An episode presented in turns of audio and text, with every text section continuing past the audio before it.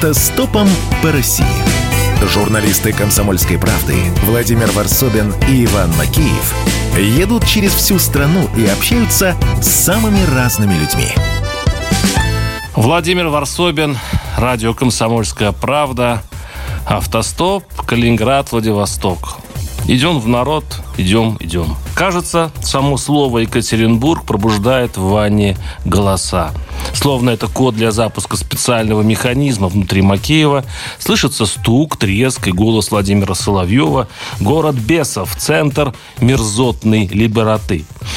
Механизм безотказный, всегда, везде, под дождем или в юго. Чуть что, а, либераст проклятый, ждешь свой Ельцин-центр.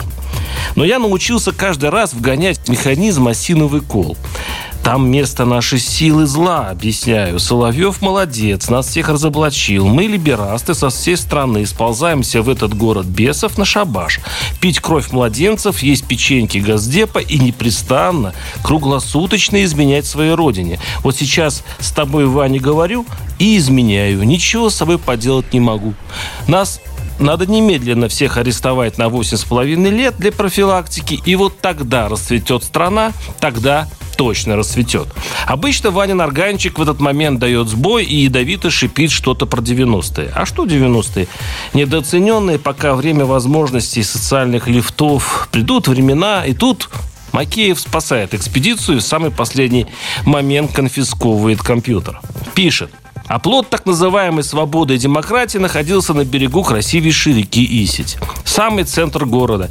И пока я, то есть Макеев, любовался красотой морозного утра, Володя радостно, то есть я, снимал селфи на фоне надписи «Ельцин».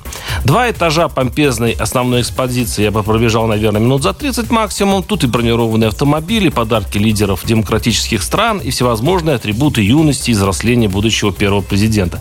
Стандартный набор экспонатов для биографического музея с поправкой на то, что это все-таки историческая личность, хотя и крайне спорная. Всего два этажа музея, продолжает писать Макеев, спросит читатель, а что же в остальной части здания? А там все красиво, по-молодежному, общественное пространство, магазинчики, выставки, лектории, кафешечка, куда же без нее. Кофе пить не стал, ушел мерзнуть и постигать Урал другим способом. Конец цитаты. Вань, и это все, удивляюсь, будь честным ватником. Бесцензурную правду о Ельцине нельзя в печать, говорит. После колебаний пишет. Нужен ли такой музей России?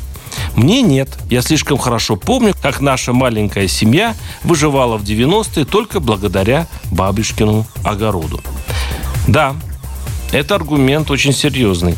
Мы с начальником отдела развития Ельцин-центра Людмилой Старстовой, она была уверена, что мы пришли специально в день семилетия центра, но это была лишь мистика, привычно преследующая экспедицию. Ходили по хорошо и дорого оформленной экспедиции, окруженные детьми. Школьники, студенты, их сюда привели учителя, и представляю, как удивленно дети на это смотрят. Где сейчас такое увидишь? Авторы выставки умно расставили исторические фото. Например, пропагандистские советские с веселыми тружниками, строителями городов, первомайскими демонстрациями торжественно подсвечены. А между ними черно-белые, документальные с ГУЛАГом, голодом, дефицитом. Нет, История парадная, а рядом история настоящая. А вот и стенд с перестройкой, Горбачев, гласность, демократия, а рядом серая, очереди у винных магазинов, Чернобыль, Сумгаит. Учит первый президент детей, есть пропаганда, а есть реальность. Хотя у самого Ельцина столько этих черных-белых страниц. Беловежская пуща, Чеченская война, Берлинский оркестр, остовы распиленных на металлолом заводов – Ельцин-центр – проповедь о свободе личности, о свободе политической, религиозной и, страшно сказать, любой общечеловеческой. Гимн либерализму, свобода выражения мнений, демонстраций. Вы понимаете, что большинству такая свобода не нужна. Люди готовы отказаться от нее ради собственного благополучия и спокойствия, говорю о старстве. Понимает. Но похоже, что это бег на очень длинную дистанцию. Но случайно ли, что центр, который выглядит в современной России так же уместно, как музей революции при императоре Николае, снабжен охранной грамотой? той самой по Булгакову. Окончательная бумажка, фактическая, настоящая, броня, при наличии которой ни Швондер, ни кто-либо другой не мог бы даже подойти к двери моей квартиры. Видимо, специально для швондеров она вылита в граните у входа в Ельцин-центр. Музей прописан в специальном законе, но что еще важнее, его опекает список спонсоров – монополии, госкорпорации. А фамилии? Боже, какие там фамилии? Броня. Автостопом по России.